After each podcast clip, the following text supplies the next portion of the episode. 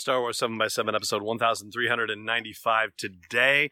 The last of the deleted scenes countdown episodes. We are talking about the number one and the number two most important scenes in The Last Jedi deleted scenes based on their importance to the story of The Last Jedi itself. Punch it, Chewie.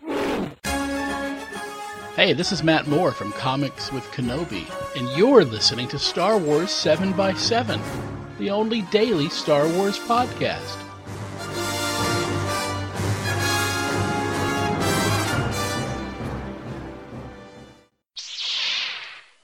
I'm Allen Voivod, and this is Star Wars 7 by 7 I'm coming at you from the shores of Lake Winnipesaukee in central New Hampshire. We're outdoors today for the episode, and we're talking about the first and second most important scenes in The Last Jedi deleted scenes based on their importance to the story. We're going to start with number two, and that is the Captain Phasma squeals like a whoop hog scene. And this is an alternate version of the final showdown between Finn and Captain Phasma, where instead of just a brief thing where Phasma is laying there with the one eye, you can see that the, you know the big hole cut in her helmet by Finn whomping on her with the Z6 baton.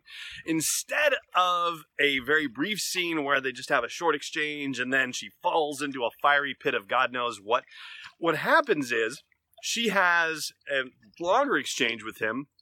Four stormtroopers come climbing up onto the platform that they're on, and Finn says, Hey, yeah, when your neck was on the line, you squealed like a whoop hog, and talks about how the Starkiller base situation went down and that she lowered the shields, and maybe the evidence went up with the station, but we know what really happened. And the stormtroopers are listening to this going, huh? And they're starting to lower their weapons a little bit. And Phasma's looking around like, okay, I got to handle this. And as we know from other Star Wars stories, particularly the Captain Phasma, uh, oh, that was a, not a one shot. I think that was a four issue limited series. She made sure that she covered her tracks on the whole lowering the shields at Starkiller Base so that way nobody would know. She can't let anybody know about this whatsoever.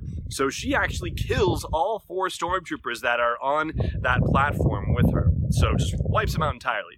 And then she and Finn get into a bigger fracas than they had previously. She gets her spear out again. And the awesome thing about this scene, unfortunately, the fact that it didn't get into the final picture is unfortunate to say the least. But one of the things that has differentiated the sequel movies so far is that there have been no dismemberments. There have been no arms, hands, legs cut off or anything like that. But Finn cuts off Captain Phasma's hand with his riot baton. I mean, I didn't know the riot batons could do that, but I guess if they can block a lightsaber, then they probably have some serious punch to them. So yeah, she cut, uh, he cuts off her hand as part of that exchange, and then just as he's like knocked down, and you think, oh no, he's gonna get stabbed, run through by her with her spear. He finds a mega blaster just laying there and lifts it up and blam and shoots her. And the way she goes flying you don't necessarily see where she ends up or you know how far she falls or anything like that but right now it's a big question as to whether she somehow survived the events on the supremacy and if she's going to be in episode 9 we have no idea for sure. And i think the alternate version gives you a better hope for the possibility that she could be back in episode 9 i think the way that she actually died in the movie itself or the way she you know fell into that fiery abyss really kind of speaks against the possibility of her returning for episode 9 but I think we all kind of suspect she's going to anyway, and I think the alternate version that never made it into the movie makes it seem more likely that she would have survived it. So there's less of a suspension of disbelief, if you will. And the reason why that scene ended up the way that it ended up in the film, according to Rian Johnson in his commentary on the deleted scenes, is that it was a pacing thing. It was ultimately something that was done in pickups. So that scene, the one that actually ended up in the movie, was done during their pickup shooting.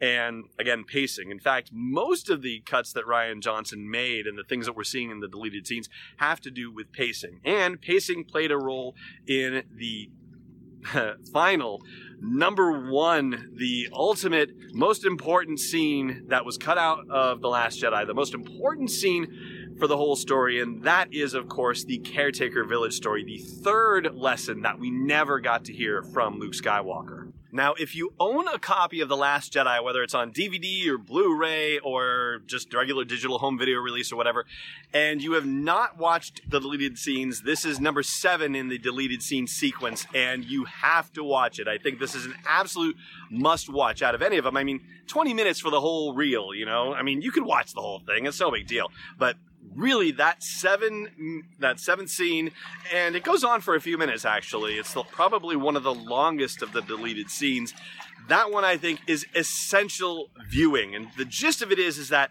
that scene where Luke and uh, and Rey are talking, and he's giving the second lesson about how the Jedi and their hubris let the Sith rise to power and let the Empire get created and whatnot. And she says, you know, you didn't fail Kylo Ren, he failed you, and I won't. The scene is supposed to end there in the movie, but there's something else that happens. That is when we get the whole thing with the raiders coming from another village on a neighboring island and they will plunder the caretaker's stuff and she wants to go help but he says hey you know you're not going to be here next month and if you just go you know kick their butts then they're going to come back in greater numbers and with more force next time and will you be here to stop it and he's trying to teach her the idea of letting it happen which seems really odd i mean that's what he talks about. He said, you know, a real Jedi would just let this happen. And he also says a real Jedi wouldn't act unless there was balance happening within that Jedi himself or herself. And, eh, you know, I, this one, as much as I feel like it's essential viewing, I also don't necessarily understand what Luke is going for in this because after she runs down there and realizes that Luke has been playing her all along, and he's like, you know, ah, I was trying to tell you, I was just, you know, but you ran so fast, you know, that whole business. No, I don't think Luke has that kind of thing in mind. I think that's him trying to cover up making a mistake that he knows he's made. And you know, I don't know if this is really the lesson that he wanted to teach her, unfortunately. She comes back at him with, you know, this legend of Luke Skywalker that you hate so much. I believed in it, and I was a fool. I was mistaken. I never should have believed in it. And she takes off, and Luke is left thinking, oh, yeah, I kind of screwed that up. Like, you can see it in his face. Mark Hamill's acting in this is terrific. But yeah, the whole, like, ah, but you ran so fast. Like, yeah, wasn't quite buying that aspect of it. So I feel like that's a good cut in that sense, or that I wish the scene had been reworked a little bit because I would still love to have seen it in the movie. I mean, maybe that's just sort of the OCD ish, like, you know, he said there were three lessons. Like, I wanted three lessons in the movie, but obviously didn't happen. And speaking of her running so fast, we get an example of force running, which is pretty awesome. We actually saw a number of shots of her running in trailers and behind the scenes stuff, and it's this scene where she's actually running over all these little it's not islands like it's just basically lowlands in the island at the you know base of the island where the water has come in and so she's going running across it, and you know a terrific example of force running that we haven't seen since Qui Gon and Obi Wan running around the uh, droid uh, Trade Federation ship back in the Phantom Menace. So eh, always good to see some force running happening. And I must say, I'm not entirely sure what that third lesson was that Luke was trying to teach her. Is it a non-interference lesson? Is it an only act in balance lesson? Something along those lines. And you know, also just not making things worse, essentially, like thinking through all the consequences of your actions. But the whole thing was to suggest that his lessons were, you know, why the Jedi should not exist anymore. And so I guess he's trying to suggest that as a Jedi, intervening in some of these conflicts is actually creating even worse situations. And so the Jedi policy is supposed to be a non interventionist one, which you know, certainly that wasn't the case with the Galactic Republic. I mean, all the Jedi there were the, you know, Galactic Peacekeepers. And so it seems a little strange that that's the conclusion that Luke arrived at. And Rey reminds him, you know, while you're giving me these lessons, real people are really dying out in the galaxy. Her real friends, his real friends.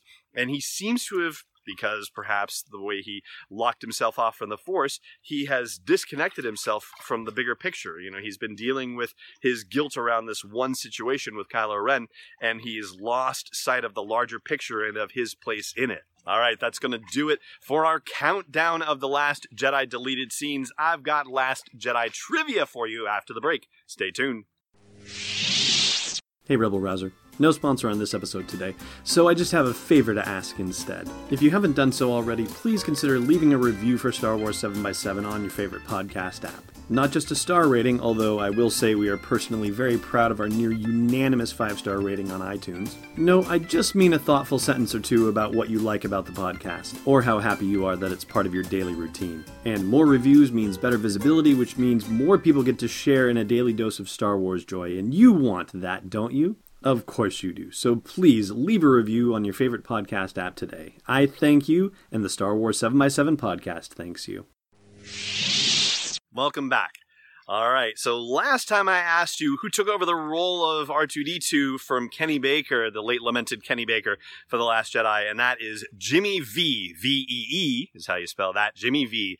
Today's question for you. We also unfortunately had to deal with Peter Mayhew stepping away from the costume. He was a consultant on The Last Jedi for the performance of Chewbacca, but who is the actor who was actually in the Chewbacca suit for The Last Jedi? That's your trivia question today. Thank you so much for listening to the podcast, as always, and may the force be with you wherever in the world you may be.